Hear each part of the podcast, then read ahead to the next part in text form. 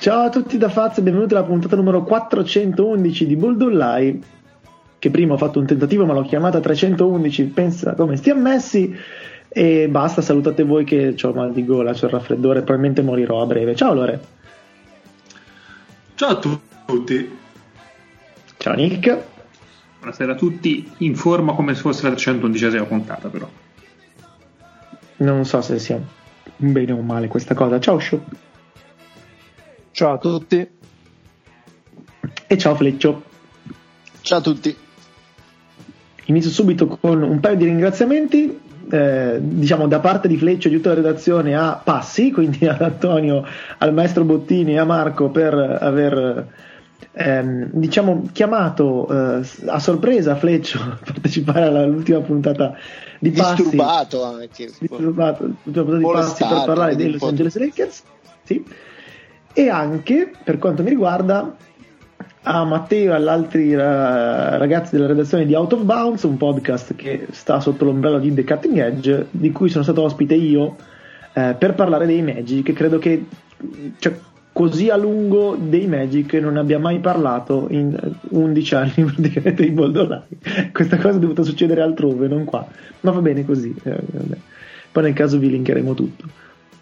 A proposito di eh, altre figure, eh, se vi capita e se potete, mercoledì mattina, quindi praticamente dopodomani quando ascolterete il, il podcast, nella stanza su Clubhouse ci sarà al 99%, poi non sia mai, anche Marco Crespi per commentare le parti della notte, rispondere alle vostre domande, quindi preparate domande intelligenti perché sennò vi sbatto giù e non vi faccio parlare mai più, anzi vi blocco così non potete manco più entrare alle stanze.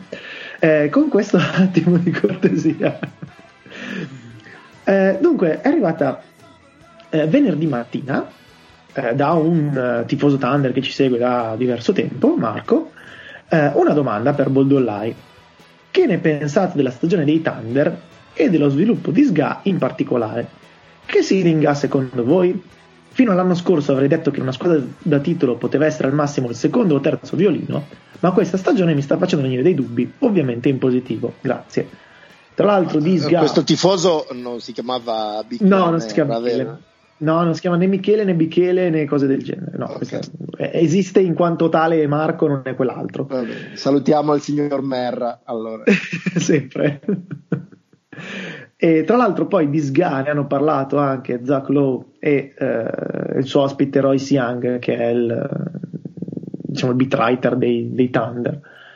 Questa settimana eh, per mh, valutare un pochino mh, come dire, l'approccio dei Thunder alla stagione questa domanda casca benissimo, avremmo risposto comunque, ma i Thunder hanno da mezz'ora tipo vinto una partita eh, contro i Memphis Grizzlies, tra l'altro insomma una partita abbastanza indegna eh, nel parziale dei Thunder a cavallo diciamo tra terzo e quarto quarto giocavano tipo con Poku da play, Darius Miller da 2, Williams da 3, Muscala, Aerobio, cose del genere non che c'era un Bolender non c'era un ball handler neanche per sbaglio, ma neanche un 2 neanche per sbaglio, erano dal 3 in su e non solo per stazza, anche proprio per caratteristiche tecniche, eppure ha funzionato. Ehm, comunque, niente. Il discorso era che i Thunder probabilmente si aspettavano di essere un po' peggio di così eh, e quindi di fare un po' meno fatica a tankare. E aver ceduto di Allo poi vabbè è più una cosa secondo me a medio termine perché temevano costasse tra un po' di virgolette perché ovviamente non parliamo di cifre pazzesche. Il suo rinnovo quindi hanno preferito prendere una scelta 2020 non mi ricordo quanto dei Rockets pur di raccattare qualche asset in più e non dover pagare di Allo eh, in sostanza vabbè ripeto eh, è, è un tanking un pochino anomalo non so quanto voluto, ma invece di sbaraccare tutto, si sono trovati una squadra semi-competitiva perché non sono neanche lontani dal play-in, eh, onestamente, se guardiamo il, il, record sono lì con, uh, i Pelicans, stato per rendere l'idea. E, mm, e, quindi avranno qualche pallina in meno, qualche appunto opzione possibilità di andare in cima alla lottery in meno per quanto riguarda il draft. Per contro, ovviamente, eh, questo tipo di contesto forse ha giovato alla crescita di alcuni giocatori e ovviamente Sga è il primo e la cosa che dicevano anche eh, nel podcast appunto del, dell'Low Post, nel podcast di Zach Lowe era in teoria i Thunder eh, volevano partire da zero e quindi forse c'è stato anche a un certo punto l'idea di cedere Sga eh, perché non si era, eh, cioè, o, o, meglio perché no, nel caso non si fosse stati convinti che potesse essere un pezzo valido per la ricostruzione, il problema è che in realtà questo è giovanissimo, è fortissimo, se anche gli dovrai dare il max avrai talmente tanti pochi contratti come dire, pesanti a roster per i prossimi 5 anni che chi se ne frega e l'impressione più si va avanti eh, più diventa forte che questo sia veramente uno che, che, sposta. Quindi ditemi quello che volete sui Thunder e su Sky in particolare perché poi la domanda sta lì.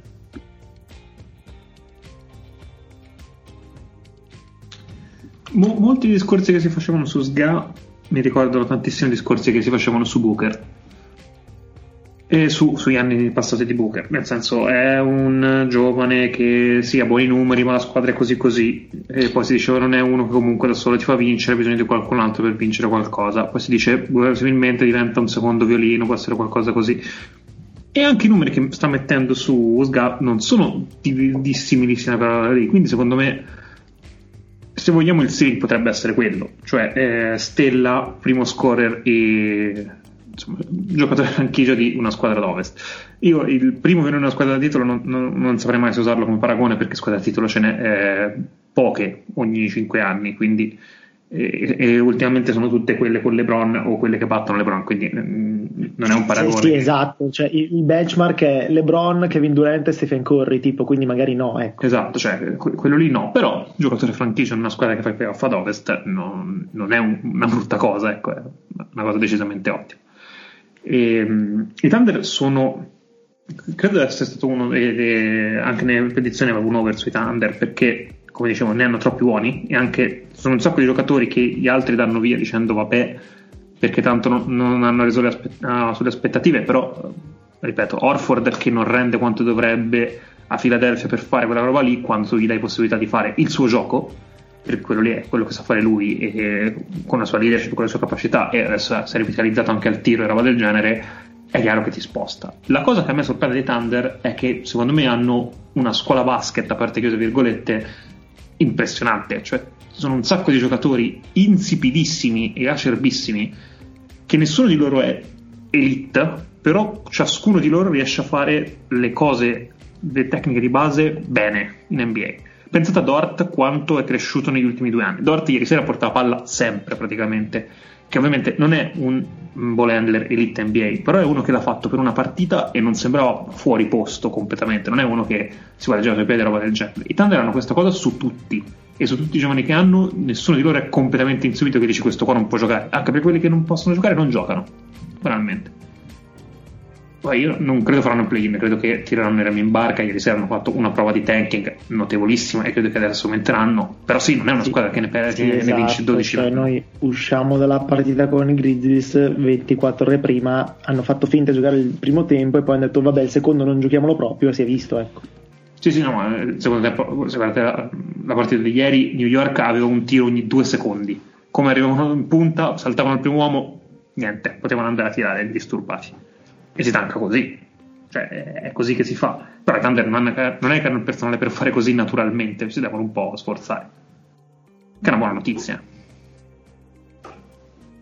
La, la cosa che ha detto Nick è giustissima e mm, mm, cioè, d'altronde si vede che ognuno porta il mattoncino che è la, la definizione base di questa, di questa situazione Le, Zach Lowe per esempio l'altro giorno nel suo Ten Things, eccetera, eccetera, ci ha messo Carrick Williams, che veramente sembrava uno che non dovesse più esistere in NBA, qui ha senso, vediamo per quanto, perché lì mi sembra ci siano dei, degli elementi particolari. Prima di iniziare la puntata parlavo di Moses Brown, che è una cosa che per me non ha senso.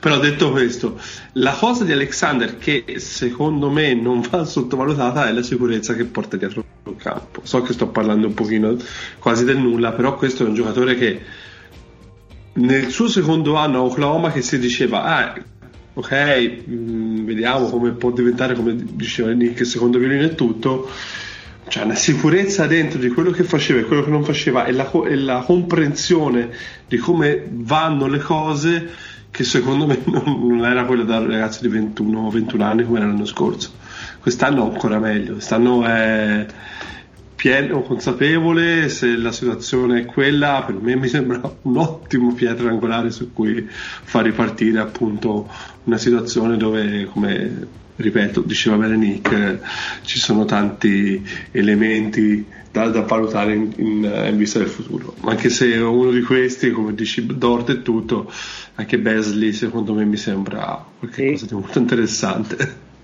No, no, Be- Besley in prospettiva è un titolare valido, poi quanto se sia il quinto o il terzo titolare cambia, però è, ha dei bei lampi anche lui.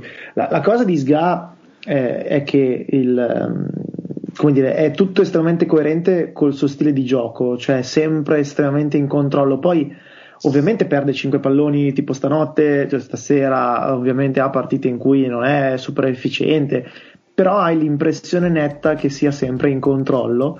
Eh, un po' anche perché è, è, è, un pochino sull'uomo pure lui, ovviamente non è come, come Anderson, giocherà in campo stasera dei Grizzlies non è che ne so Bodiroga per, però è slow-mo anche lui va a una velocità un po' diversa rispetto all'NBA di oggi eh, e non è una critica però cioè il fatto di avere un, un, un tempo diverso lo aiuta spesso anche a, a, prendere vantaggio sui difensori perché il fatto che ci voglia un po' di più rispetto al giocatore NBA medio per lui a fare una certa roba toglie ritmo ai difensori che sono abituati ad altre cose quindi, eh, ripeto, ha, ha, un ritmo tutto suo, ha un controllo tutto suo, però è talmente atipico, è talmente strano che funziona. Funziona come. E poi anche la gestione delle scelte, cioè il fatto che cerchi sempre comunque di fare eh, la scelta giusta, la giocata eh, diciamo tra le righe senza, senza eccedere. Per dire, ci sono quelle partite in cui vedi che va per i 40 e qualunque giocatore, anche non solo gli slasher quelli più eh, irrequieti e indisciplinati, anche i giocatori più cerebrali come LeBron James, quando eh, sei caldo, no? Mm, cerchi di, di, di, battere il ferro finché è caldo. Invece lui anche in quelle situazioni lì tende sempre a, a restare nello spartito, a cercare la giocata eh, precisa, la giocata eh, e che a volte eh, questo finisce per essere controproducente, quindi mm, forse può essere anche un male, però secondo me risponde anche alla domanda di base che è perché non, non viene cagato e, e, e, diciamo così magnificato come altri giocatori eh, del suo stesso livello. E secondo me la risposta è questa, cioè essendo sempre molto all'interno dello spartito, che è quello poi che fa vincere la squadra, eh, fa sì che forse mh, spicchino un po' meno queste, mm-hmm. queste prestazioni. Che non sbaglia mai, altra giusta osservazione, che sbaglia, non sbaglia pochissimo e non è mai, notabile, non è mai notabile questa cosa qui. Come se, come... Può, sbagli- può, può, sbagliare l'esecuzione, ma, ma sì, ma eh, dici giustamente, perde 5 palloni, quanto pesano? Perché questi palloni che, che perde? Perché sono così. È quello. Se sei una guardia sotto i 24 anni, non mi interessa quanti palloni perdi. Oh, ma, poi soprattutto, ma poi soprattutto, questo qui entra in campo e dici a, 20, a 22 anni, perché io guardo, vedo e mi pare, guarda, guarda che sto trentenne, che non è male eh, come scelta di gioco, perché è quello, è molto più maturo secondo me della sua età dal punto di vista tecnico e di, esecu- e di esecuzione, come dicevo prima. Comunque la cosa della velocità che diceva Faz, secondo me è estremamente simile come discorso a quello che si diceva di Paul Pierce come giocatore. Ci sta? Che non è per forza lento, ma semplicemente va al suo ritmo sempre e prende un po' un controtempo agli avversari, come dicevi Ci sta, ci sta. E poi, vabbè, Sga ha, a parte vabbè, dei mezzi, diciamo delle dimensioni più che dei mezzi fisici notevoli, perché le braccia sono veramente infinite, ha già eh, insomma i floater di alto livello, chiude il ferro alla grande si crea un tiro da dove vuole e poi quello che sembrava essere il suo problema, cioè il tiro da tre dal palleggio, in realtà si è già al punto in cui dietro al blocco si passa facendosi una domanda in più. eh, che per un giocatore che non è un tiratore naturale eh, è probabilmente il, il, punto in cui inizia veramente a fare tanto male difese avversarie. Perché, ad esempio, stasera ha giocato contro Gianmorenta, da quel punto di vista già è molto più indietro di lui. Poi magari ha altri punti a suo favore, ci mancherebbe altro, però Sga è già al punto in cui se passi dietro il blocco o se sbagli un cambio, l'abbiamo visto nel quarto quarto di stasera, il tiro è già lì. E considerato tutto il resto del suo arsenale fa, fa abbastanza male. Mi, mi, spiace per gli altri Beati Thunder. Quindi tornando al cuore della domanda onestamente se possa essere il primo di una squadra competitiva non lo so però guardiamo contro chi stanno giocando cioè la migliore squadra NBA record alla mano anche se adesso hanno un po' rallentato a Donovan Mitchell e Mike Conley non è impensabile che Sga possa arrivare a un livello del genere, onestamente.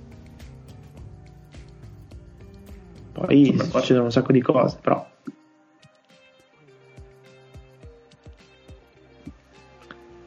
Mentre vediamo se Show riesce a rientrare. Ok, passiamo alla seconda domanda che eh, ci fa Filippo che dice buongiorno alla redazione di Boldolai speciale agli anziani e quindi l'anziano non c'è, mi spiace avrei una curiosità come mai nessuna squadra che so, te- che so i Celtics ne avrebbero bisogno bussa ai Pelicans per avere Steven Adams. Mi sembra che a parte prendere rimbalzi offensivi e togliere spazio in campo a Zion, non sembra avere molto senso in quel contesto. E a differenza di Bledsoe dovrebbe essere più facile muoverlo ricavandoci qualcosa. Cosa ne pensate voi? Dove lo vedreste e quanto sareste disposti a cedere per lui? Grazie mille. Comunque è tutto il resto.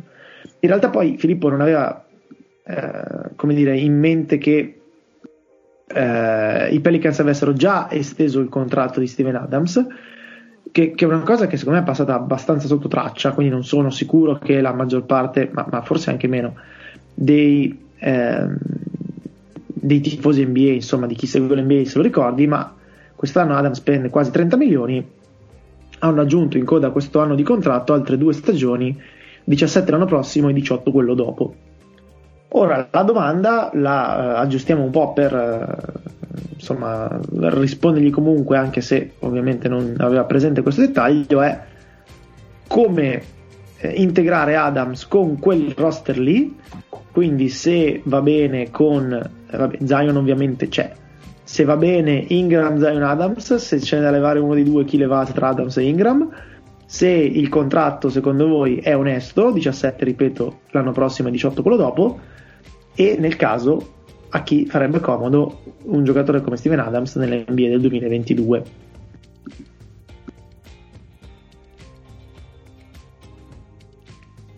Devo andare io? Vado io? Vabbè. Vai, vai, tanto. Ah, mm, se lo tengono i Pelicans, lo tengono stretti perché al momento l'alternativa non c'è e gli tiene sul castello di carte, perché tanto lui si sgretolano. E non è Zion non Zion, Zion non tiene una difesa da solo, punto.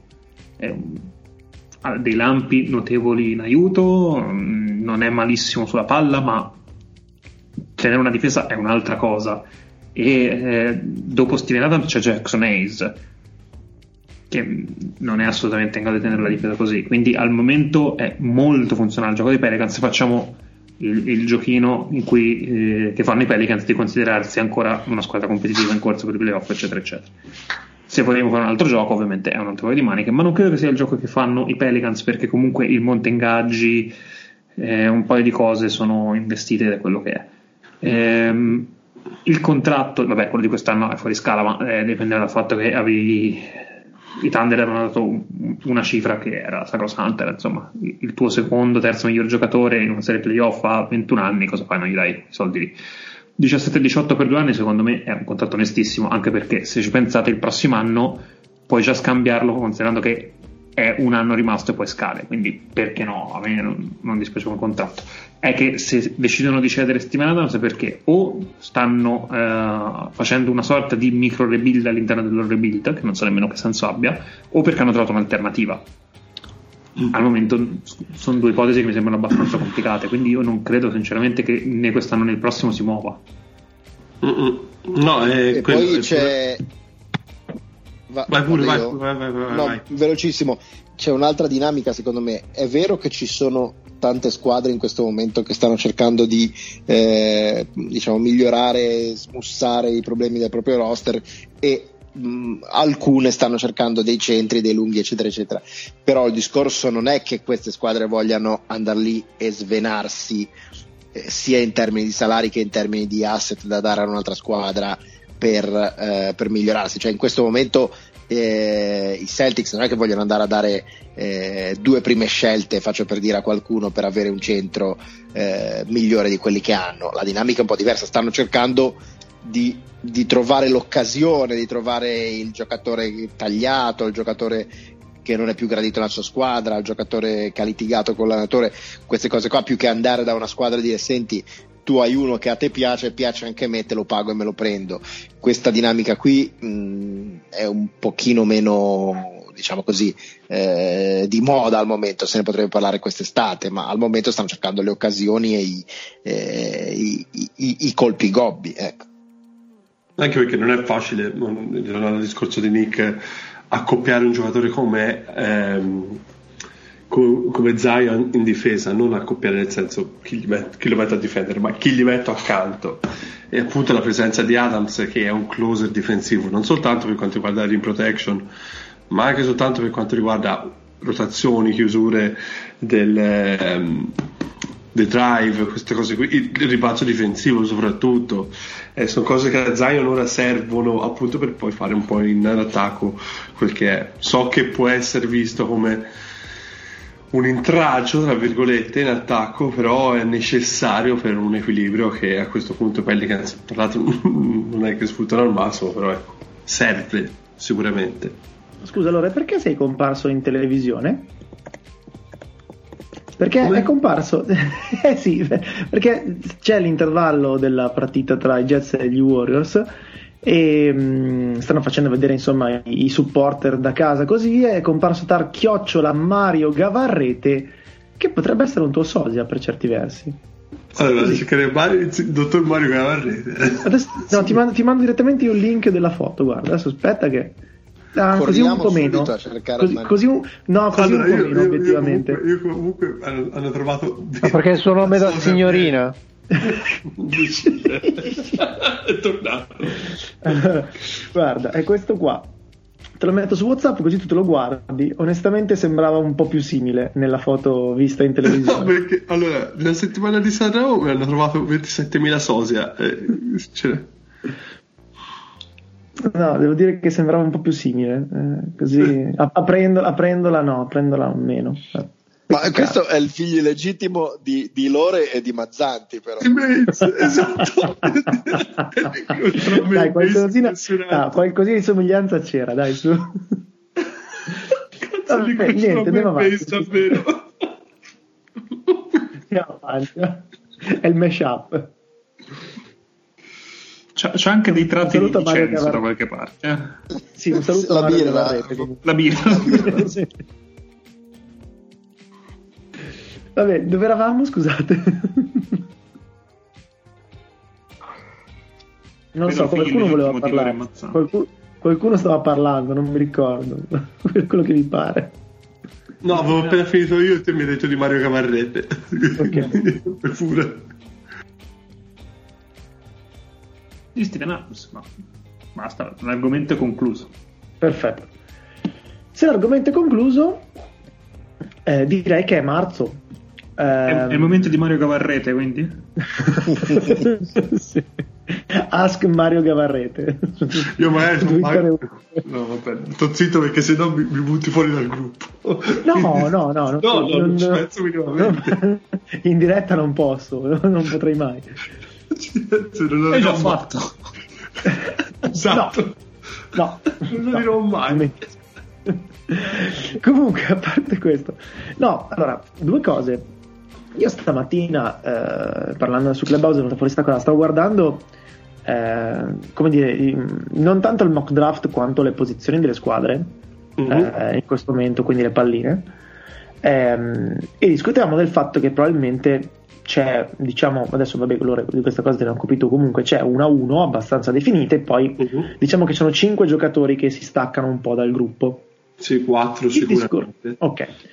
Adesso poi infatti ne direi tu. Il discorso è che ehm, noi sappiamo che eh, la lottery viene estratta per quattro posizioni, quindi la prima squadra eh, a fine stagione, quindi quella che avrà il record peggiore, malissimo che vada, potrebbe finire quinta. Quindi ipotizzando cinque giocatori che dicevo si staccano dal gruppone, eh, anche la, nel peggiore dei casi comunque si cadrebbe in piedi.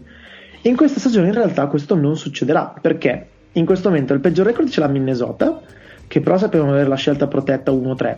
Quindi eh, se dovesse vincere la lottery ma col quarto posto, quella scelta andrebbe agli Warriors. Se scadesse al quinto, quella scelta andrebbe agli Warriors. Quindi Minnesota non ha la garanzia di prendere uno dei primi 5. Detroit che è seconda per lo stesso motivo, insomma, potrebbe cadere addirittura sesta e non ha la garanzia di prendere uno dei primi 5. Houston che è terza, addirittura se sta nelle prime 4 se la tiene, quindi se viene estratta se la tiene, se finisce fuori no. E via via così anche le altre, perché ovviamente abbiamo Orlando che è quarta, ha più possibilità di non finire lì e così via.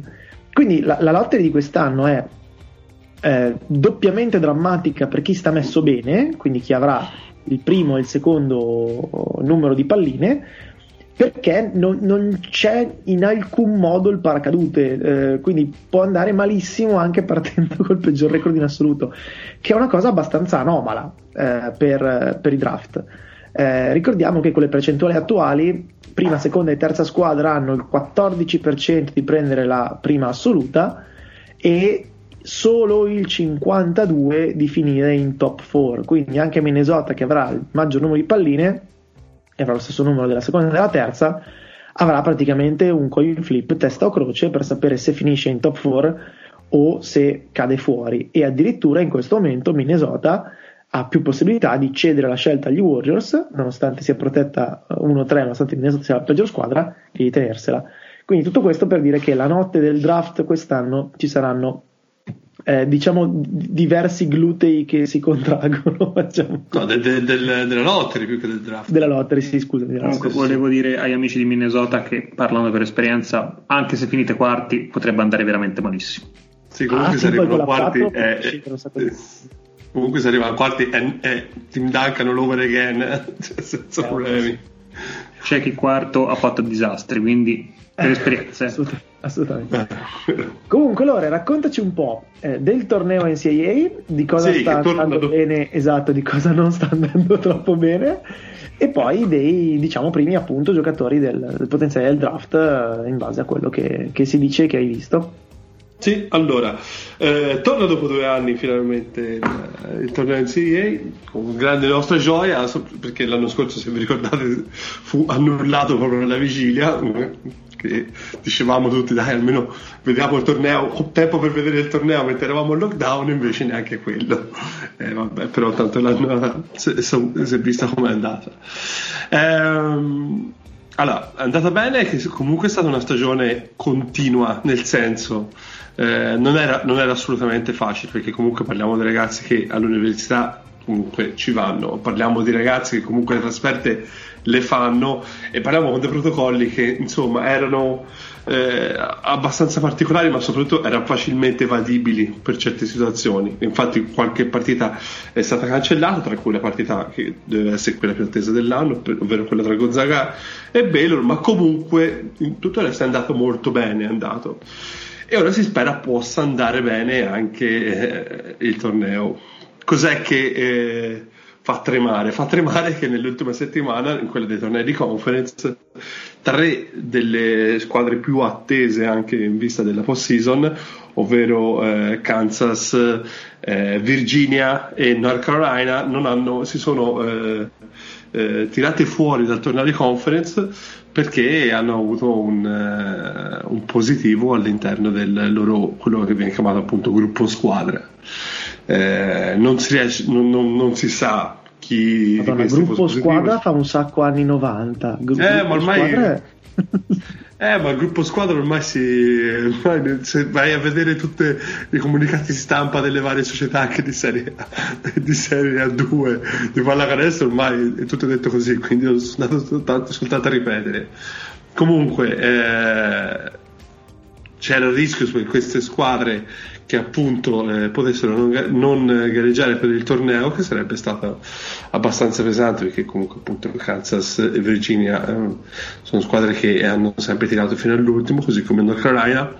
Eh, però Kansas e Virginia sembrano a posto, non si riesce a capire qual è la situazione di North Carolina, ma comunque verrà eh, verrà ecco, eh, chiarita nelle prossime, nelle prossime, ore immagino soprattutto anche ora visto che eh, nel momento in cui registriamo alla fine di quando registriamo ci sarà la selection Sunday che ci farà vedere appunto tutto il tabellone quali sono le squadre da vedere? allora Innanzitutto una squadra che finora sta andando senza alcuna sconfitta, che sono appunto i Gonzaga Bulldogs, un po' perché aiutati da una conference che non è certamente al loro livello, ma quello come succede tutti gli anni, e un po' perché comunque la squadra è veramente forte quest'anno e lo ha dimostrato anche nelle partite che ha fatto fuori dalla, dalla propria conference all'inizio della stagione, dove ci sono stati veramente pochissimi dubbi in tutte, quelle partite.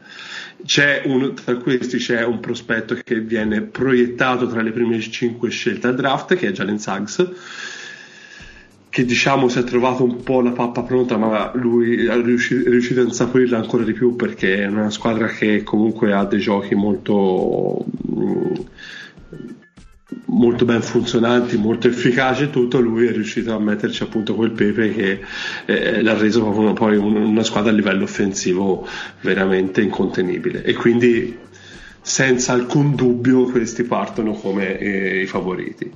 Eh, favoriti eh, che dovevano giocare durante l'anno contro mh, mm, Baylor, che è al momento la seconda squadra della, della, della nazione, che però appunto per i protocolli Covid non è stato possibile giocare questa partita che sarebbe stata la, assolutamente la più attesa dell'anno. Baylor fino alla scorsa settimana eh, era l'altra squadra imbattuta in tutta la stagione, poi ha trovato prima Kansas e poi Kate Cunningham, che non è una, una scuola ma poi ne parleremo, e ha trovato le, due, le uniche due sconfitte della stagione. Poi c'è Michigan, che è un'altra squadra molto interessante, soprattutto perché è molto interessante da vedere perché gioca veramente una grandissima pallacanestro e l'allenatore è una vecchia conoscenza di questi lidi perché è Juan Howard, ex Miami Heat, ex Washington Wizards, Ballets, quello che vi pare, e ex assistente di Miami. E Michigan è la squadra di John Beeline prima di venire a, a Cleveland e non tirarci eh, fila e, e, quindi ora l'ha presa lui e sinceramente va veramente molto bene. Altra squadra da vedere potrebbe essere l'Iowa di eh, Garza, Luca Garza che è il dominatore totale delle aree all'interno dell'NCAA giocatore stamattina, incredibile stamattina su Clubhouse mi hanno detto che suo padre è Elvis e lui è Jack Silk, ma io ho detto in che modo voi sperate di crearmi hype e convincermi a vedere questo giocatore, però fate quello che volete.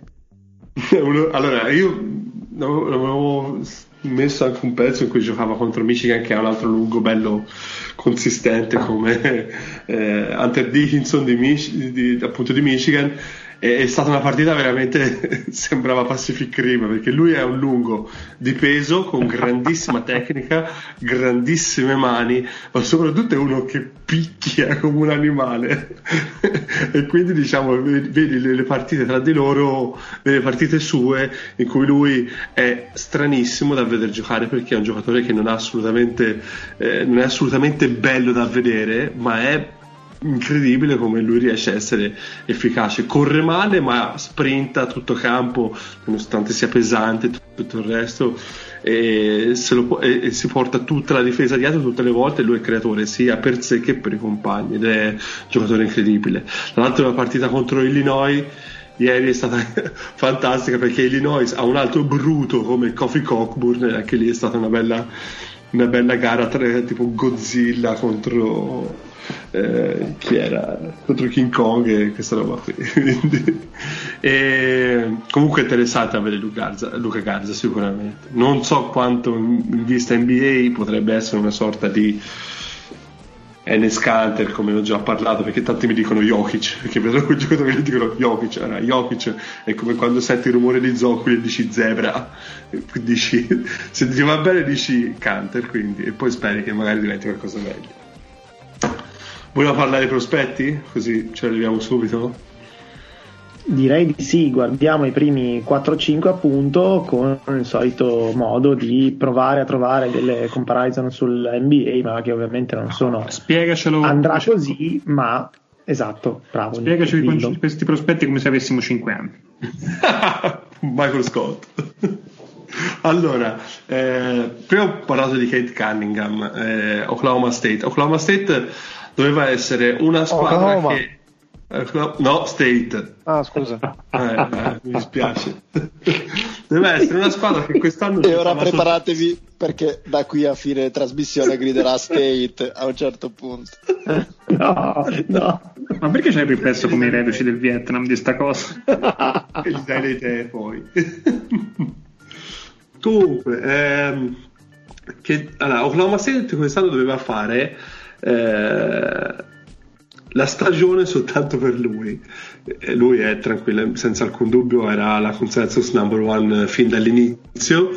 E lo sta dimostrando tuttora. Non doveva fare il torneo perché c'erano delle, appunto, delle multe, delle sanzioni che non permettevano a Oklahoma State di fare il torneo, quando invece loro hanno chiesto. Eh, eh, hanno chiesto appunto, ora ve lo dico, eh? sono un po' cattato. Eh, insomma, hanno chiesto di rivalutare queste sanzioni e quindi al momento... Ma secondo me si poteva dire state. Io avrei de- la parola che ti state, mancava secondo me era state. state. Sì. Potevamo dire state. Comunque hanno chiesto la revoca di queste sanzioni e visto che non stanno ancora, visto che stanno ancora decidendo se sì o no, questi rischiano di entrare comunque al torneo per la classica burocrazia che funziona benissimo anche da quelle parti là.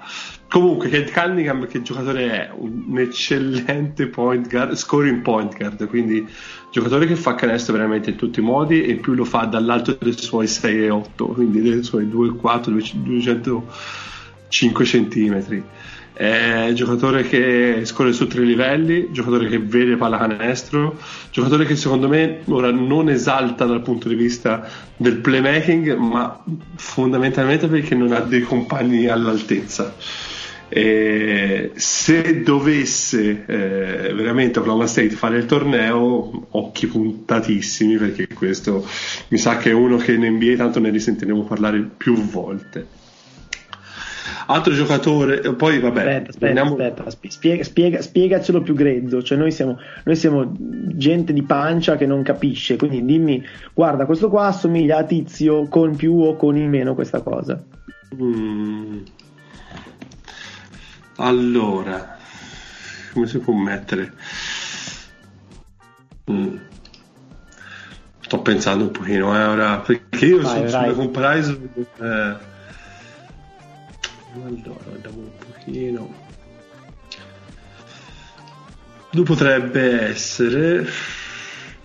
Ma non vorrei dire LeBron perché veramente se prima ho detto che non si può dire su, su cose, però una big point guard, aiutatemi un pochino voi, una big point guard con capacità di segnare tutte, su tutti i livelli. LeBron James. Sean Livingston? eh? No, no. diciamo c'è una via di mezzo tra i due eh, che però punti più verso la consistenza di LeBron. Doncic. Sì, ecco, Doncic mi piace come paragone. Doncic può essere il paragone giusto per capire cos'è Kate Cunningham. Eh, quello sì. Poi andiamo sul, sul, sull'altro giocatore che sinceramente eh, ha fatto rizzare un po' le orecchie che è Ivan Mobley. Ivan Mobley è, questo, è, questo è questa mantide con, eh, di sette piedi, con eh, braccia lunghissime, quindi proprio giocatore moderno, soprattutto anche dal punto di vista tecnico, perché è coordinato, palleggia, capisce il gioco come, come un playmaker, è un buonissimo atleta è un giocatore che può essere usato sia come creazione che come eh, close nelle azioni. Quindi è un giocatore con, ottim- con, veramente ottime mani e veramente grandissime capacità tecniche. Il problema su cui ci si fa un po' il paio ora è il fatto del, del fatto che sia poco fisico perché comunque per un 7 piedi è 215 libri che sono veramente pochi. E lui è uno che nel ruolo di lungo però ha la capacità di fare un po' tutto di fare quindi dallo scoring alla, alla creazione e, e quanto, quanto gli concerne di tutto. Comparison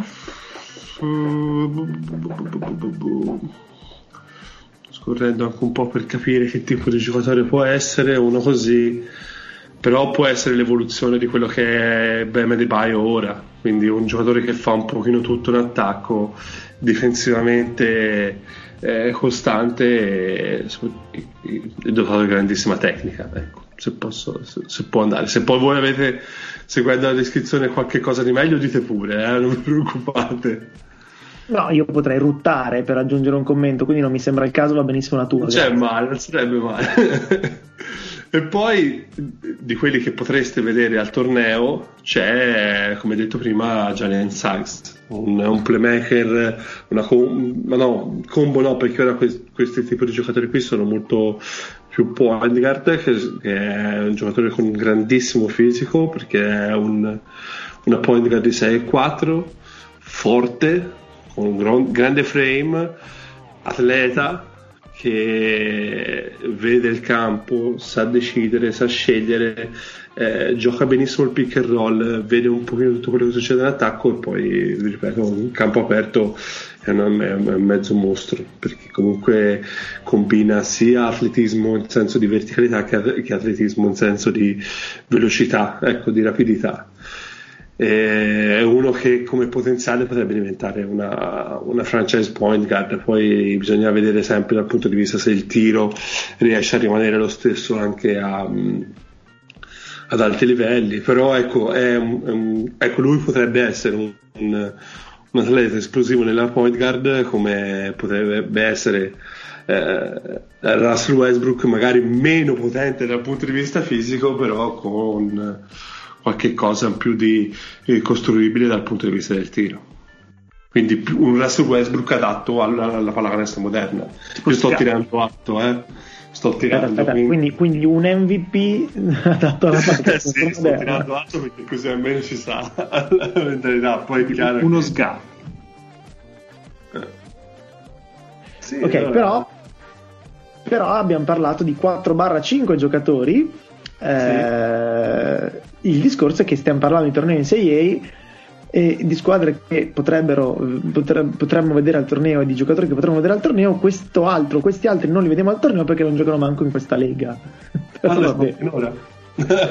Eh sì, allora, perché hanno giocato fino a settimana scorsa perché sono i due prospetti i due maggiori prospetti della squadra G League NBA ovvero Jalen Green e Jonathan Kuminga che secondo me sono già più valutabili in, in chiave futura perché hanno giocato un tipo di pallacanestro molto più simile a quella che poi affronteranno dal prossimo anno.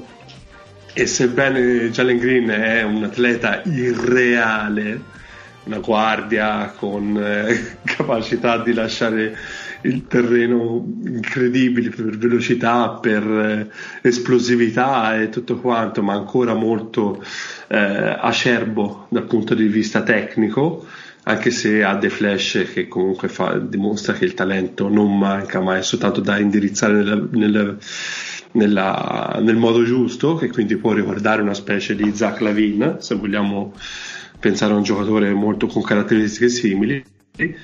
Jonathan Kuminga è stato il giocatore di riferimento di questa squadra.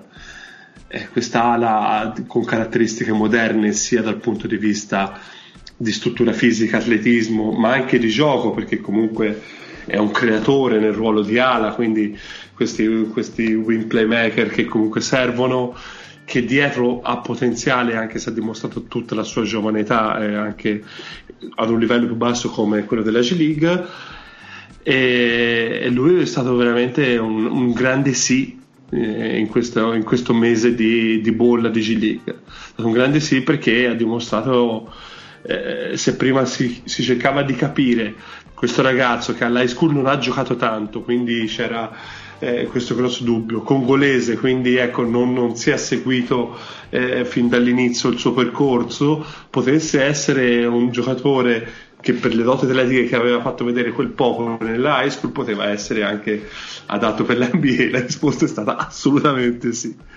E questo è un giocatore, una two-way initiator, questi, questi, questi giocatori qui che sinceramente ora servono tanto perché noi vediamo ora lui è molto più grezzo anche se ha fatto vedere dei discreti lampi però le cose da vedere sono i Jalen Brown i, i Tatum questa, questa gente qui ecco sono come obiettivo sicuramente. Per poi vedere se riesce a tirare fuori qualcosa di più.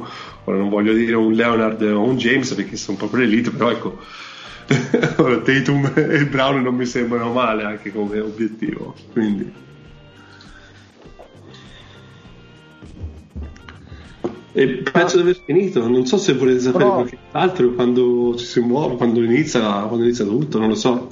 Ma si fa il bracketology in cui partecipa gente compreso me che non, quest'anno non ho visto manco una partita? Ma sì anzi, anzi te, ovviamente come tutti gli anni si fa il la bracketology, più che bracketology si fa le, le previsioni appunto di chi vince.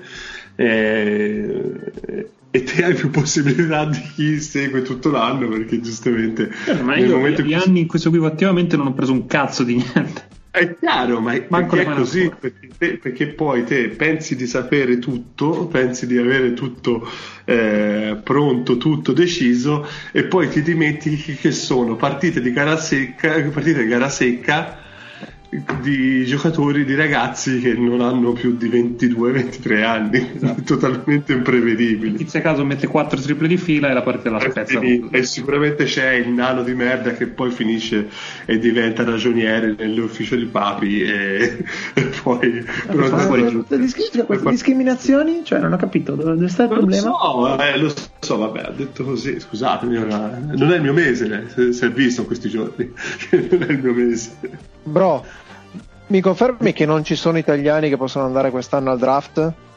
Che non ci sono toscani soprattutto. Esatto, allora, mi sono un po' rotto di sentire tutti gli anni, eh, ma questo giocatore italiano dovrebbero farlo giocare di più in NBA, perché me? E poi li vedi, allora, sono delle... È arrivato Mannion, certo.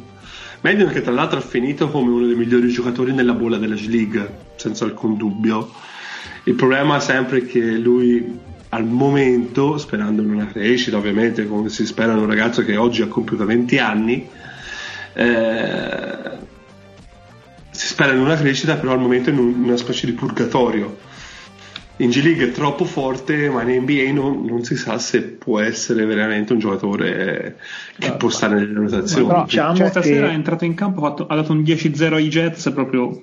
Sì, e, eh, e anche tenuto Clarkson in difesa un paio di Non ho mai visto un rookie non ho mai visto un rookie che in difesa finisce per, per, per, chiudere la difesa degli altri, però è vero, sì, è un grosso problema questo per lui, perché non è facile da, da mm, diciamo da coprire in difesa nel ruolo più importante probabilmente difensivo. Comunque in questo momento gli Warriors l'hanno messo davanti a Wanamaker eh, quindi eh, anche ovviamente a discapito di qualche risultato immediato però Wanamaker non ha fatto niente di pazzesco per meritarsi insomma i minuti quindi anche se Maino oggi è un filo peggio gli stanno no, dando un po' più di fiducia. ma ancora in NBA sì vabbè a parte questo. E, e quindi onestamente nelle, questo credo che sia la terza partita o la seconda non mi ricordo nemmeno non, non sta facendo male cioè, mm-hmm. ma secondo me è un tutti gli asterischi che... del caso non sta facendo male secondo mm-hmm. me è un giocatore che in futuro ci può stare sicuramente e, ed è interessante perché comunque è già maturo per avere 20 anni, però c'è veramente il vizio italico che eh, bisogna mettere fretta agli staff e far, gioca- far, giocare i giocatori solo perché sono italiani. Bisogna farli giocare in Italia perché prima gli italiani, anche l'NBA c'è prima gli italiani. Bisogna dare, sì, bisogna dare il tempo. Anche, anche Melli, francamente, che in questa stagione sta tirando male, diventa veramente eh, poco utile in un, in un, contesto NBA, però cioè, no, sì, non, sì, questo non toglie nulla al giocatore. No, il discorso è giustamente quello. Poi parliamoci sempre. Rispetto ad altri, Manion è capitato molto bene perché gli Warriors sono sempre stati una franchigia che con i prospetti sa benissimo quel che farci. Cioè, della serie, se vedono che è una cosa fattibile, lo tengono, almeno che non sia il cognato di Stephen Curry. Ogni riferimento è puramente casuale. Però, no, però sinceramente potrebbe, poteva capitare in un, in un contesto molto differente in cui c'è da sudare sul serio. Non che ora non se lo sudi, però è un altro modo di, eh, di capire come si sta in NBA sicuramente. Comunque... Dicevo, mm-hmm. tecnicamente lui fatica un po' a emergere perché quello che lui è bravo a fare, la sua squadra già lo sa fare meglio. Esatto. E quello di cui ha bisogno la sua squadra è quello che lui assolutamente non riesce a fare, quindi è un po' un problema. Però si parla di un ottimo rapporto con Draymond Green che male non fa, non tanto per quel che è, ma soprattutto per quello che Draymond Green ti può insegnare in campo, di quello che lui vede che il 95% dei giocatori NBA non vede, ecco, mettiamola così. Quindi quello può essere sicuramente una mano. Comunque al momento italiani NBA, eh, nel draft non ce ne sono, è apparso Procida per la prima volta nel mock draft eh, di eh, ESPN con la 51, bene, ma non credo sia ancora al momento, però vediamo. Eh, però ci sono tanti italiani se volete seguirli al, al torneo quest'anno, perché c'è l'Ever, c'è, c'è World Tense di, di Virginia, c'è c'è, un c'è Poser, c'è, c'è, un sacco di italiani da seguire secondo me. Poi se volete basta chiedere e consigli per gli acquisti si, si danno sempre. Ecco. Ba- banchero? Banchero sarà interessante vederlo il prossimo anno a Duke perché Duke eh, che quest'anno insieme a Kentucky non parteciperà al torneo NCAA perché hanno avuto una stagione imbarazzante entrambi, è una cosa che se non mi sbaglio non succedeva da 45 anni che non c'era né Duke né Kentucky al torneo. E Duke che il prossimo anno penso che tornerà con tutti gli elementi che avevano quest'anno, che non è una grandissima notizia per Banchero, ma secondo me già la scelta di Duke può essere vista come felice oppure no, perché comunque Duke, diciamo che Coach K, a parte l'anno in cui ha vinto il torneo con Okafor, Winslow e Jones, non è che ha poi fatto granché. Il suo passaggio con gli one and done da, da, da allenatore che comunque formava i giocatori 4 anni e gli one and done non è stato felicissimo a parte quella parentesi che comunque ecco, dovrebbe coprire tutto. Però ecco, il prossimo anno rischia di trovare eh, un bel po' di pieno nel suo ruolo perché nel ruolo di 4 nel ruolo di lunghi ci sono due giocatori uno che eh, magari non avrà un futuro NBA come Matthew Hurt, ma che rischia di essere il prossimo anno uno dei migliori giocatori del college, e l'altro è Mark Williams, che è un lungo che, eh, di cui Coach K si è ricordato, si, si, ha capito che è fortissimo soltanto nelle ultime tre partite di stagione prima di essere fermate anche loro per il discorso Covid. Quindi ecco diciamo che poteva andare sicuramente meglio. È anche vero che Duke, se tu vai da Duke come ci va Banchero, è praticamente lo fai perché vuoi andare più in alto possibile al draft e le garanzie quello che le dà. Ma poi io sono sempre dell'avviso che comunque se si sa valutare il contesto, eh, secondo me dove vai e dove non vai ha il giusto peso, cioè devi dimostrare un pochino quel, quel, che sai fare per quello che è un passaggio obbligato, che è quello dell'NCAA ovviamente, o che può essere quello della League. Se lui venisse fuori anche in un contesto non proprio congeniale, secondo me molto bene, se non riuscisse eh, vediamo, ecco però eh, capiamo già che ora rischia di essere complicato perché il prossimo anno Duke sarà con eh, tutti i ragazzi che avranno un anno in più come dice Show e con l'aggiunta di Banchero e di altri due recruit potrebbero essere veramente visti come strafavoriti per la vittoria del prossimo anno e quindi brum, ci sono anche tutte le attenzioni addosso.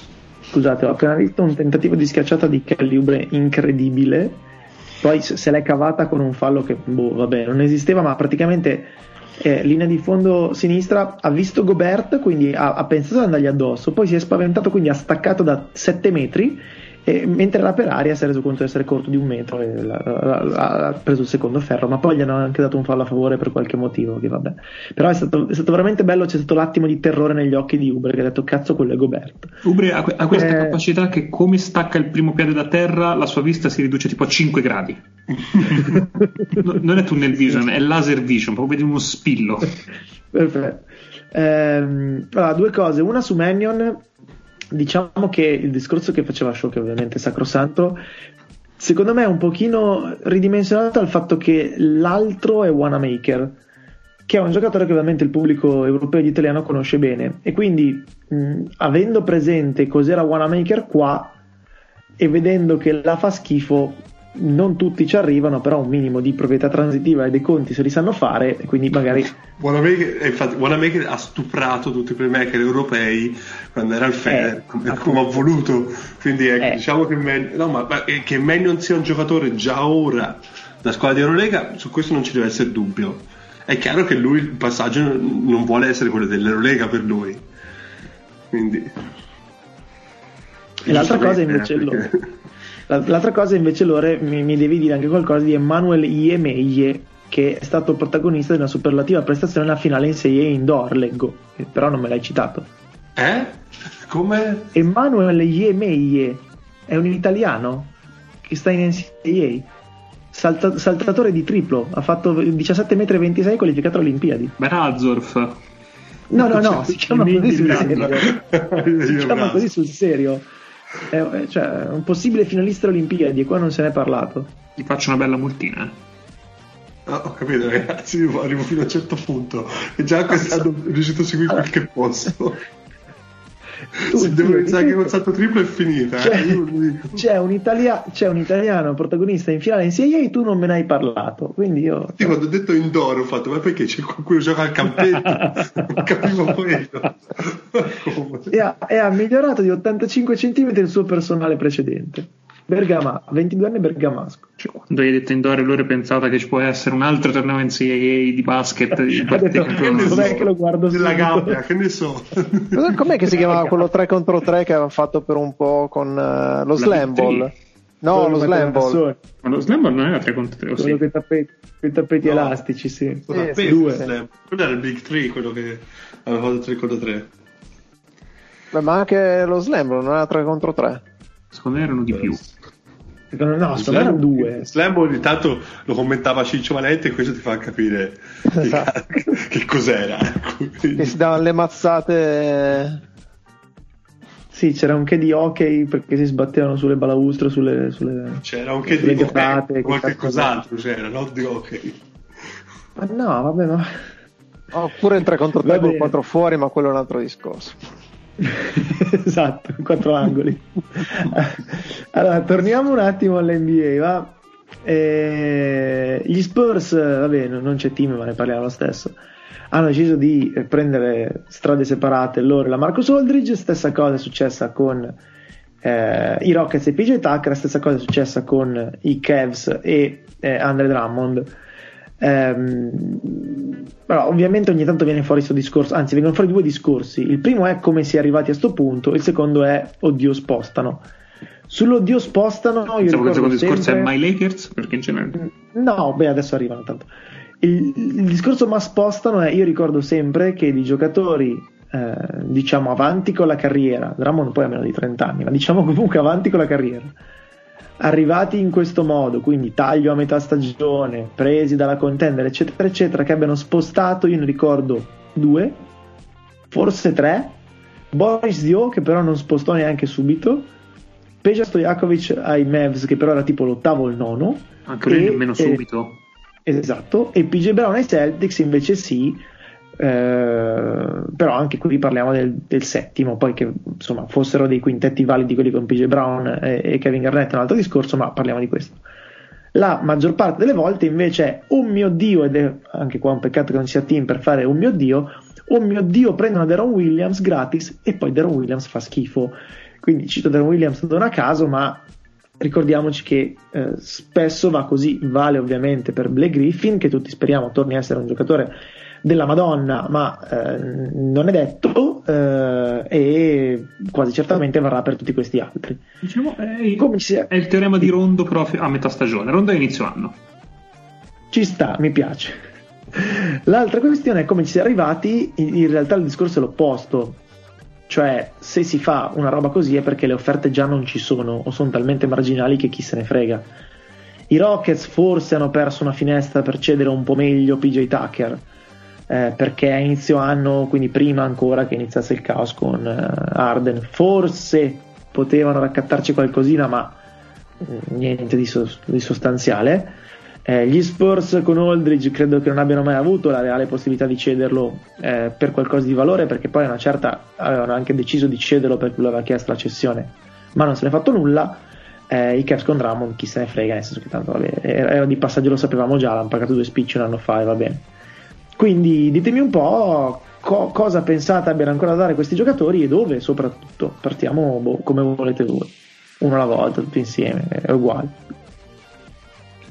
Ma eh, a me sia Aldridge che Drummond danno l'idea che se accettano un ruolo di fare chi, chi, fondamentalmente fa l'attacco nella second unit in squadre a cui la second unit manca un po' di creatività e manca di consistenza nel reparto lunghi qualcosa aiutano no, non ti dico che trasformano una squadra da mh, mm, buona a contender ma secondo me una contender che magari prende questa e qui manca qualcosa qualcosa ci guadagna ecco potrebbe guadagnarci non diamo nemmeno come garanzia no, c'è lunga la rotazione sicuramente che non mi sembra mai male vista di playoff o quant'altro. Ecco. Esatto, no, ma tutti e due poi tutto sommato hanno, sono giocatori che hanno stazza, ma no, non hanno delle mani così maleducate. Ovviamente in difesa no, in difesa assolutamente non più. Però se ti manca un po' di... E ora che cazzo si fa quando la second unit ha la palla in mano? Aiutano, potrebbero aiutare. Eh, PJ Tucker, io PJ Tucker lo, lo davo per bollito quando era stato scambiato ai Raptors Lesanza e invece poi ha avuto una seconda giovinezza. Ora mi sembra di nuovo bollito, non vorrei di nuovo ridire la stessa cosa e venire di nuovo smentito. Mi pare che ha perso un paio di passi rispetto a uno o due anni fa. Quindi ho un po' meno dubbi che aiuti. È anche vero che lo stiamo valutando in un contesto che sono i Rockets di quest'anno che sono oh, oddio, oh boy. Quindi non saprei. Lui fosse in forma aiuterebbe un pochino di più le squadre perché è un giocatore che in forma, ripeto, potrebbe anche stare in quintetto, marcare i 4, 5 cose così, però i Rockets da quando si è rotto Wood non hanno vinto una singola partita, sono eh, credo 14 sconfitte consecutive. Eh, ecco, PJ Tucker credo che eh, da 5 sia andata, cioè quello che no, faceva... Eh, esatto. Da 4 è un'altra storia, forse, chissà, vediamo. D'altra parte è vero quello che dice Nick, però se prendi il Drummond o l'Oldridge sai che lo prendi per un concetto di eh, aiutarti in regular season e magari mezza serie di playoff, ma poi quando arrivi a una finale di conference questi in campo probabilmente, verosimilmente non ci possono stare, mentre se prendi PJ Tucker, se non è definitivamente bollito, appunto da verificare, lui è uno che eventualmente anche in una serie di, di altissimo livello, eh, finali NBA, eccetera, eccetera, può anche, può anche stare in campo, quindi magari rischi un po' di più perché forse lo prendi e poi vedi che veramente marcia, allora eh, niente, non ti aiuta in nulla, ma se è ancora in forma, se ha ancora qualcosa da dare, te lo può dare anche a livelli che, che non sono comparabili a quelli degli altri, ecco, perché comunque come ruolo un Aldridge, un Drummond, se anche sono in forma sbagliante, entrano al meglio eh, nei meccanismi della nuova squadra e quant'altro, poi comunque nel momento cruciale di una serie di altissimo livello te lo, te lo tolgono dal campo gli avversari con le buone o con le cattive. Quindi... No, cioè, io, io, parlavo solo di second unit, eh, quindi giochi gli ultimi tipo tre minuti del primo tempo, i primi de, de, del primo quarto, i primi del secondo, quel, sì, sì. lì. No, no, eh, esatto, però eh, invece un PJ Tucker che fosse mh, mm, diciamo così eh, fruibile certo, certo, lui... fa degli altri, degli altri minuti e magari ti gioca anche i minuti cruciali. Beh, io fossi, fossi, una fila, uno come PJ Tucker proverei a prenderlo, ad esempio.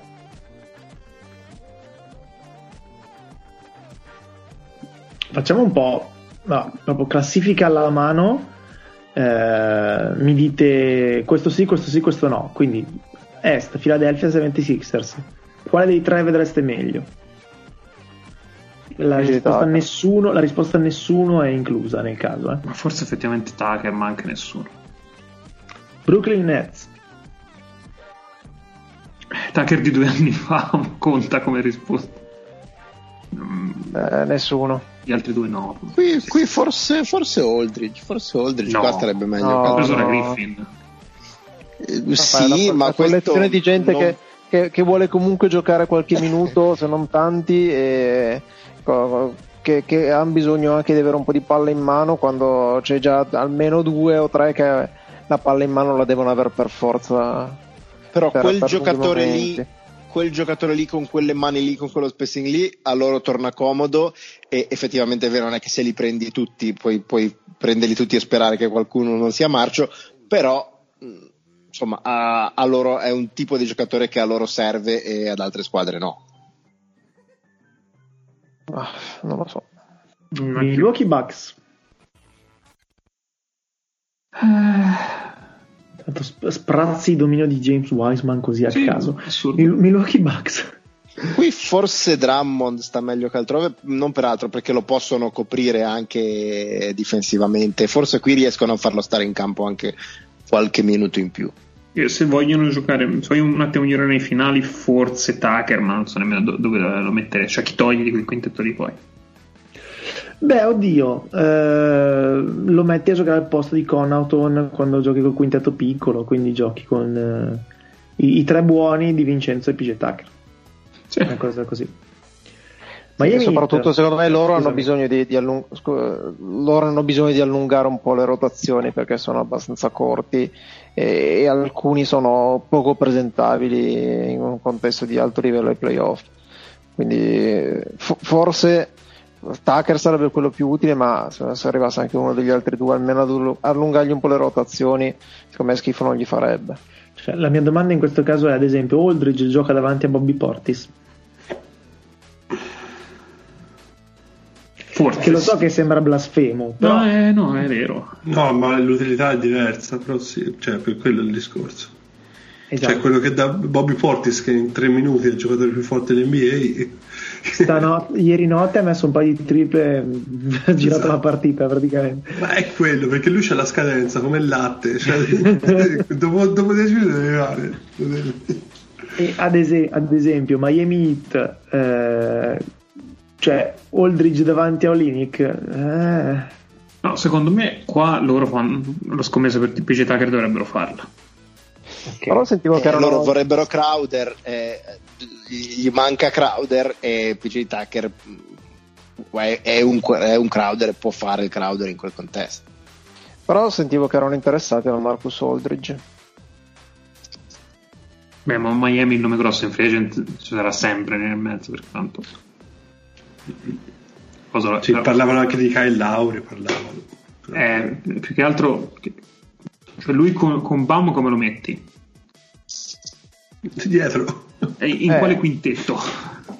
No, non è, ha, più eh, senso no, PJ Tucker, ha più senso PJ Tucker che con Bam e PJ Tucker cambi veramente su tutto esatto. e, e, spacchi di mazzate chiunque. È anche vero che pu- puoi prendere PJ Tucker e ti ritrovi in mano nulla, però mh, mm, lo prendi sì, più che altro perché però vale il discorso di Crowder, anche l'anno scorso Crowder l'avevano preso come filler eh, che non doveva neanche essere considerato un, un giocatore e invece poi no, è dai, stato un... così tanto male, no, quello magari più Gudala doveva essere. Crowder era lì per far, per far tornare i salari, però non è che avessero nella trade avessero detto voglio Crowder. Sì, quello è vero, però secondo me hanno preso un po' il pacchetto che in quel caso era fisicamente un pacchetto. Sì, anche perché Crowder sì. Eh, fino alla stagione dell'anno scorso sì, no, sì, no, l'anno scorso è stato un sì clamoroso è stato, esatto. se lo poteva fare a meno. È diventato nucleare contro Milwaukee. Allora, eh, avanti Boston Celtics. Qua secondo me Drummond. Sì, Drummond per loro sarebbe veramente un, un passo avanti non gioca neanche davanti a Grant Williams. Um, Charlotte Hornets. Qui Aldridge, tanto ormai fanno la squadra di, di vecchie glorie. Ah. La Melo e vecchie glorie, quindi perché no? New York Knicks. Grande PJ Tucker con, con, con Thibodeau. 27 minuti di Ty Gibson e 27 di PJ Tucker. Forse, forse prenderei un, uh, un Marcus Aldridge più che altro per, per avere un, un lungo che gli apra un po' di più il campo rispetto ai Robinson e Noel. Ciao, ciao team, stavamo giusto parlando della separazione che ti rattrista un sacco tra gli Spurs e la Marcus Aldridge e delle possibili, del, del possibile, insomma, della possibile utilità di Aldridge per alcune squadre. Vuoi insultarlo un po' prima di iniziare? No, si è tolto dalle, un saluto a tutti, si è tolto dalle palle, quindi ne, ne parlo con uh, simpatia e anche con uh, empatia. E, no, eh, nel senso mh, mi legano a lui anche dei ricordi non, non, del tutto negativi per certi versi, quindi in, realtà eh, anche la separazione di Ade Massima è avvenuta in modo relativamente traumatico.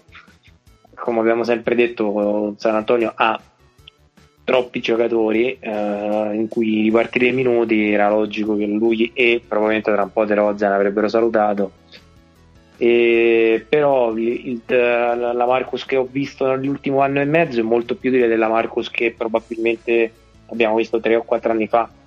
Nel senso che era un giocatore che era anche in grado di mettersi dietro la linea del tiro da 3 e sparare 5 o 6 triple a partita con statistiche insospettabili. Cioè l'anno scorso ha tirato 5 mesi eh, e mh, le statistiche erano annacquate da un inizio del campionato in cui non, non aveva tirato così tanto vicino al 45%. E se, secondo me può essere utile a tante squadre, soprattutto se gioca come ha giocato nell'ultimo anno e mezzo. Ma linea di massima, non ti dico che è una, un tassello da titolo, però se fosse una squadra me lo prenderei volentieri. In più, non mi sembra un giocatore che a questo punto della carriera necessiti tanti tiri, sta lì pur di giocarsela non troppe scatole. Ci sta, vediamo potenziali fit a ovest. Stanno guardando lui, ovviamente anche Drummond e PJ Tucker. Gli Utah Jets, secondo me nessuno. Nessuno. Phoenix Suns. Aldrich. Tanto, sì, sì. Ma secondo me Aldrich ci starebbe molto bene. Sì. Proprio per quel discorso running gun che potenzialmente potrebbe innescare, eh, ancora più capace a sporchi dal pallone. ma eh, non no, solo, ma poi, con la se- poi... second unit di Phoenix che comunque è buona, gli manca il corpaccione. No, ma poi anche ma io due minuti di lui e Paul, i nonni che guidano per due minuti, eh? Che vanno a due all'ora per me ti risolvono certe situazioni. Me, Quindi Aldridge, Aldridge, left block, Chris Paul tiro della media dal gomito destro per ah, 5 sì. minuti. Esatto. e per 5 minuti siamo nel 1999. Esatto. Sì, sì, Però quei 3 minuti loro te li fanno e poi li rimetto a sedere anche Aldridge. Eh, Lakers Beh, PJ, PJ Tucker sicuramente Drummond, Drummond perché così almeno si incazza Gasol e rovinano tutto.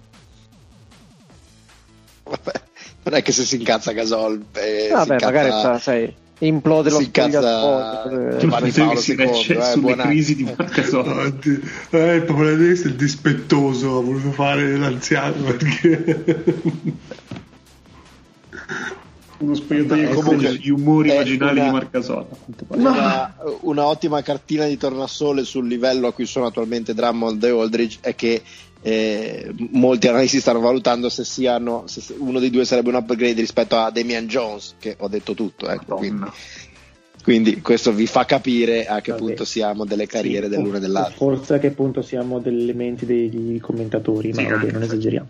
considera che quando abbiamo Damian Jones alla Lakers la teoria più, più, accreditata era c'è James Jones che li sta sabotando dall'interno mandati la quinta colonna, Devian Jones, la quinta colonna. Eh, Los Angeles Clippers. Madonna, allora ne veramente no, troppi. Qua direi Tucker, però così cambi, cambi, cambi, cambi. Io, io, credo che gli vuole mettere ancora le mani addosso che sta San Antonio oltre non, non, credo che cioè, abbia un bel fit con Kawhi okay. storie tese che si portano appresso da un po' Portland Cioè, Aldridge che torna a Portland, anche con Lillard, però non è che si è lasciato proprio bene. Lillard non si è lasciato benissimo. Poi si sono riappacificati, però, però hanno fatto, è, hanno fatto la burattinata pure loro. È stato un po' un maestro, quindi linea di massima cioè, hanno più cose sicuramente in comune rispetto a quello che trova i Clippers, dai. È anche vero però che con questo roster non c'entra veramente una sega Aldridge. Cioè si accoppia malissimo con qualunque altro lungo. Ma allora, eh, anche eh, Drummond però. Eh, pure Drummond, sì. No, diciamo che oggi come oggi sì, ma perché c'è Nurkic fuori una serie di altre cose. Nessuno di questi gioca davanti a Canter, eh, quindi non, no. Eh, dove siamo? si gioca con Canter più che altro. De- oh, Denver, ad esempio, è una squadra che ha scelto di giocare eh, sempre big, in cui il cambio di occhi ce lo fa Artenstein. Eh, qua un Drummond che magari gli dà anche un, un altro aiuto a rimbalzo, quasi quasi, dei punti dal... No, no, sicuramente un po' di passaggio lo può fare anche Drummond. Eh. Cioè un po', un po', quello che succedeva con Plumlee, quindi Plumlee che giocava come Jokic, faceva il distributore dal, dal, dal post eh, alto e cose così. Magari va un po' meglio che a Plumlee, però perché... non è andata benissimo. Plumlee, Plumlee sta ancora cercando Arden da ieri sera, che tipo gli ultimi quattro possessi dei, dei Nets sono stati canestri di Arden contro Plumlee, ma vabbè, fa niente. Eh, sì, a parte i Celtics, probabilmente questo è il fit migliore per, per Drummond mm. e, e, viceversa. San Antonio Spurs eviterei, eh, Dallas Mavericks. E... Allora, se- sembra che, che è nato Porzingis, quindi mi, mi terrei eh, con sì. nessuno. Sì, perché tendenzialmente loro hanno adesso Colistein che non dovrebbe giocare granché, ma adesso gioca zero. E quindi cioè, loro avrebbero bisogno di una fusione sana tra Powell e Colistein. Eh, nessuno di questi giocatori lo è, mi mm. sa. Forse anche loro più Tucker per non so, invece di usare Finney Smith un po' troppo, potrebbero. Però va bene anche così, secondo me. E direi basta perché poi altre squadre non... iniziamo a scendere sotto eh, la soglia dei playoff quindi cioè, Beh, c'è, una, c'è, una, Golden State che magari di un lungo avrebbe bisogno. Eh, ho capito, ma Golden State ci, ci fa la finanziaria praticamente. Eh, lo so. Eh. Serve il MES per prendere un lungo Golden State. Sì, tipo che un milione da qua fino a fine stagione ne costa 5 o 6, una cosa così. Eh, credo, credo basta, ecco. Va bene, avete altre cose al volo per uh, così perché abbiamo lo sfizio di riempire altri 5 minuti di puntata? Possiamo smettere. Non abbiamo parlato dello Stargame. Chissà perché. Non ci racconti come è andata, Faz, tu che l'hai visto tutto. Eh, Io non so manco chi ha vinto la gara delle schiacciate, ma manco visto. Un... Se non no, nei replay fanno guarda, vedere gli intervalli, guarda, quelli in slow mo, io non so manco che cazzo c'era. Ti, ti, posso dire che Lebron, Lebron è imbattuto da capitano, quindi 4-0 eh, aveva, un punteggio. aveva una squadra e stanno comunque anche se non giocano a pallacanestro. Tipo, sì, sembrava veramente gli Harlem Globetrotters contro gli Washington Generals a un certo punto. Gli altri a, posso... a, momenti schieravano ciombe perché avevano finito gli uomini. Ti posso dire che c'è stata polemica per l'MVP perché nonostante Giannis abbia fatto 16 su 16 al tiro con tipo 3 triple non mi ricordo di quei due di tabella c'è stata, sì, c'è stata polemica perché Lillard a un certo punto ha iniziato a tirare da centrocampo, l'avrebbe meritato lui. Eh, poi eh, è stata bella la gara del tiro a 3, quello sì, tra Steph e Conley, c'è stata una bellissima sfida. E la gara delle schiacciate l'ha vinta l'unico che praticamente ha schiacciato, perché poi dall'altro c'era gente che boh. Eh, che comunque ha sbagliato perché era Anthony Simons, quello dei Blazers, che voleva baciare il ferro ma ci è finito a 3 metri. Eh, sì, è tutto così. Ah no, poi c'era anche lo skill challenge. No, quindi skill chi challenge... ha vinto il... Simons. Eh. Ah. Lo skill challenge, no, quello lo so. Lo so che Doncic ci è andato due allora. Vucevic e Sabonis convintissimi invece. Ed è stato un bello star game? Non credo, immagino. Questo non posso dirtelo, non lo so non mi ricordo chi ha detto è stato il mio star game preferito perché sono dovuto solo presentare, giocare una partita e andarmene tutta la kermesse. sì, poi vabbè, ovviamente sappiamo che c'erano, cioè tutti volevano semplicemente andarsene a casa loro e scappare il prima possibile da lì, quindi ok. Eh, notizia di oggi... quando dicono ah, fa giocare 35 minuti lui almeno lo stancano. Ma avete visto come giocano? Cioè, si stancano. a saltare in panchina per risultare eh, notizia di oggi hanno iniziato a vaccinare della gente tra i Pelicans compresi alcuni giocatori eh, eh, in ordine nel senso eticamente nessuna scorciatoia o cose del genere ovviamente alcuni hanno rifiutato non sappiamo quali e quanti, quali spero che non lo sapremo mai perché non sarebbe giusto, sul quanti prima o poi verranno fuori delle statistiche, no. non so come andrà. Eh, è chiaro che se, come dicevamo, c'è la, la, promessa di allentare un sacco le restrizioni attuali per i giocatori, l'incentivo c'è, però a quanto so non sono mai arrivati a mettere nero su bianco NBA e giocatori se vi vaccinate si può fare questo, questo, questo, quindi un po' di resistenza resterà secondo me, anche solo non per resistenza in sé ma per far sentire che sia ancora peso contrattuale. Ecco. Su questo Fleccio abbandonato, sarà offeso, no scherzo, è stata qualcosa. Quindi chiudiamo in fretta così salutiamo. No, ma io magari mi sono dimenticato, non sono arrivato la settimana scorsa, ma Myers Leonard già fatto eh, in effetti no, eh, vabbè, divertiti, dai.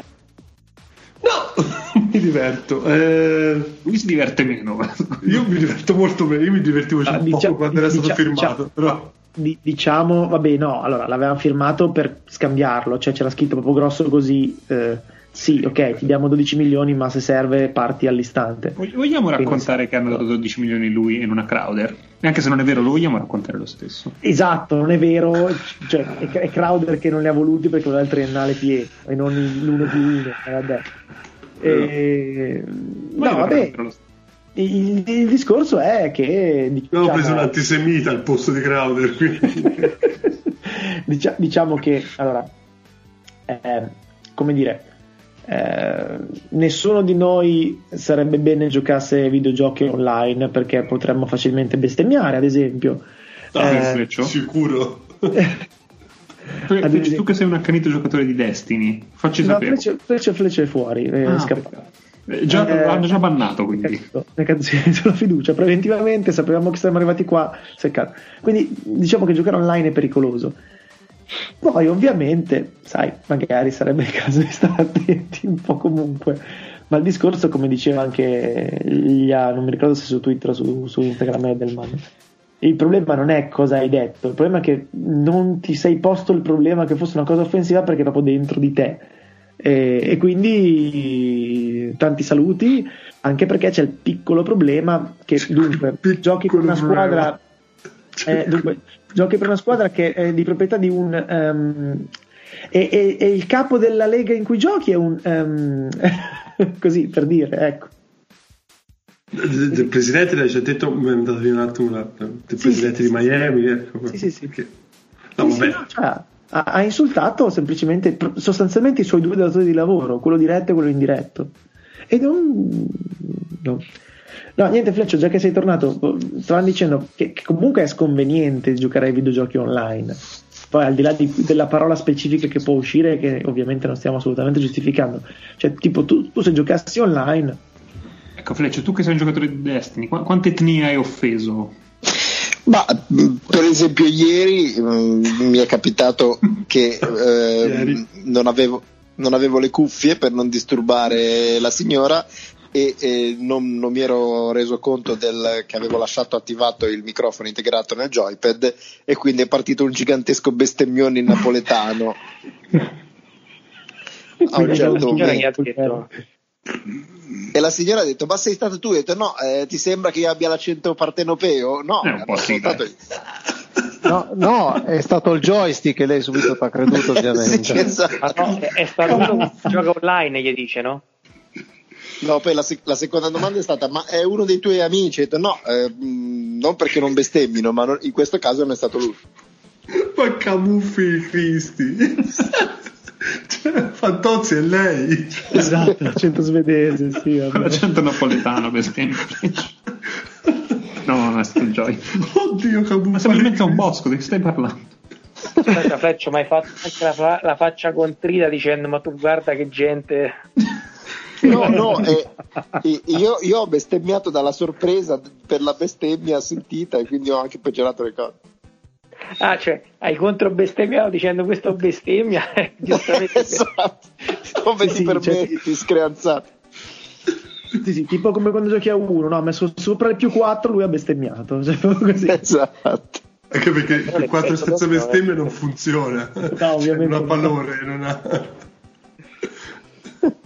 Vabbè, comunque Leonard è stato multato con 50.000 dollari, che è il massimo possibile, e tanti saluti alla sua carriera, perché ripeto, al di là del fatto che non giocherà più un secondo per gli hit, comunque perché era eh, fuori per la stagione, l'avrebbero tagliato senza esercitare la team option.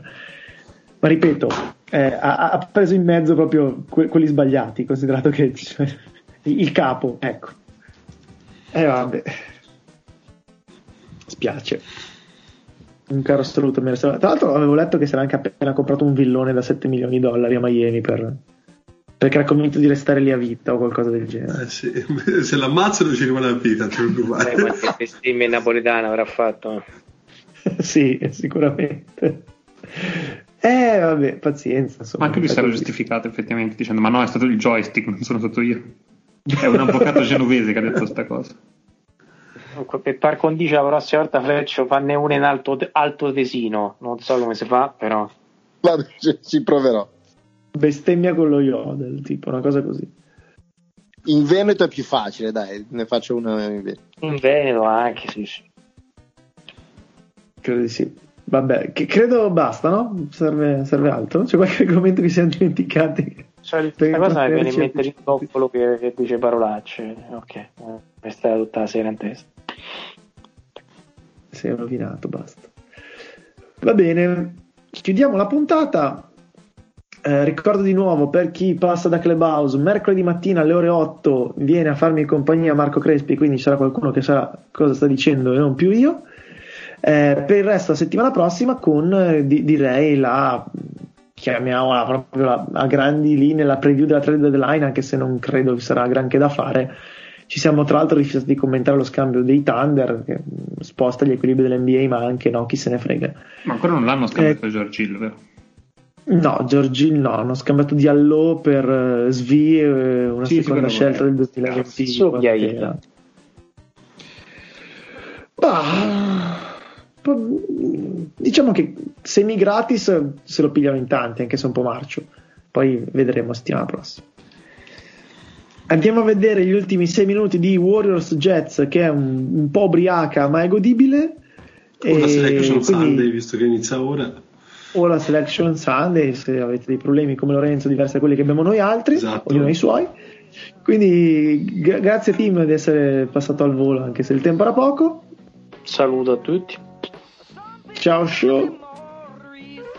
Ciao a tutti. Ciao Fleccio. Ciao a tutti, ma soprattutto all'amico partenopeo che mi ha lietato la serata e effettivamente la giocata in questione ti confermo che meritava una, una bella Perfetto. Ciao Nick. Buonasera a tutti e anche a Myers Leonard che fa l'accento europeo è napoletano per rovinare le serate in fleccio o per aiutarli. sì. Ciao allora. Ciao a tutti. Ciao anche da Fazia settimana prossima.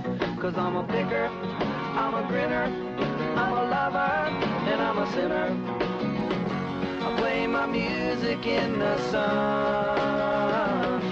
I'm a joker, I'm a smoker, I'm a midnight joker. I get my loving on the run.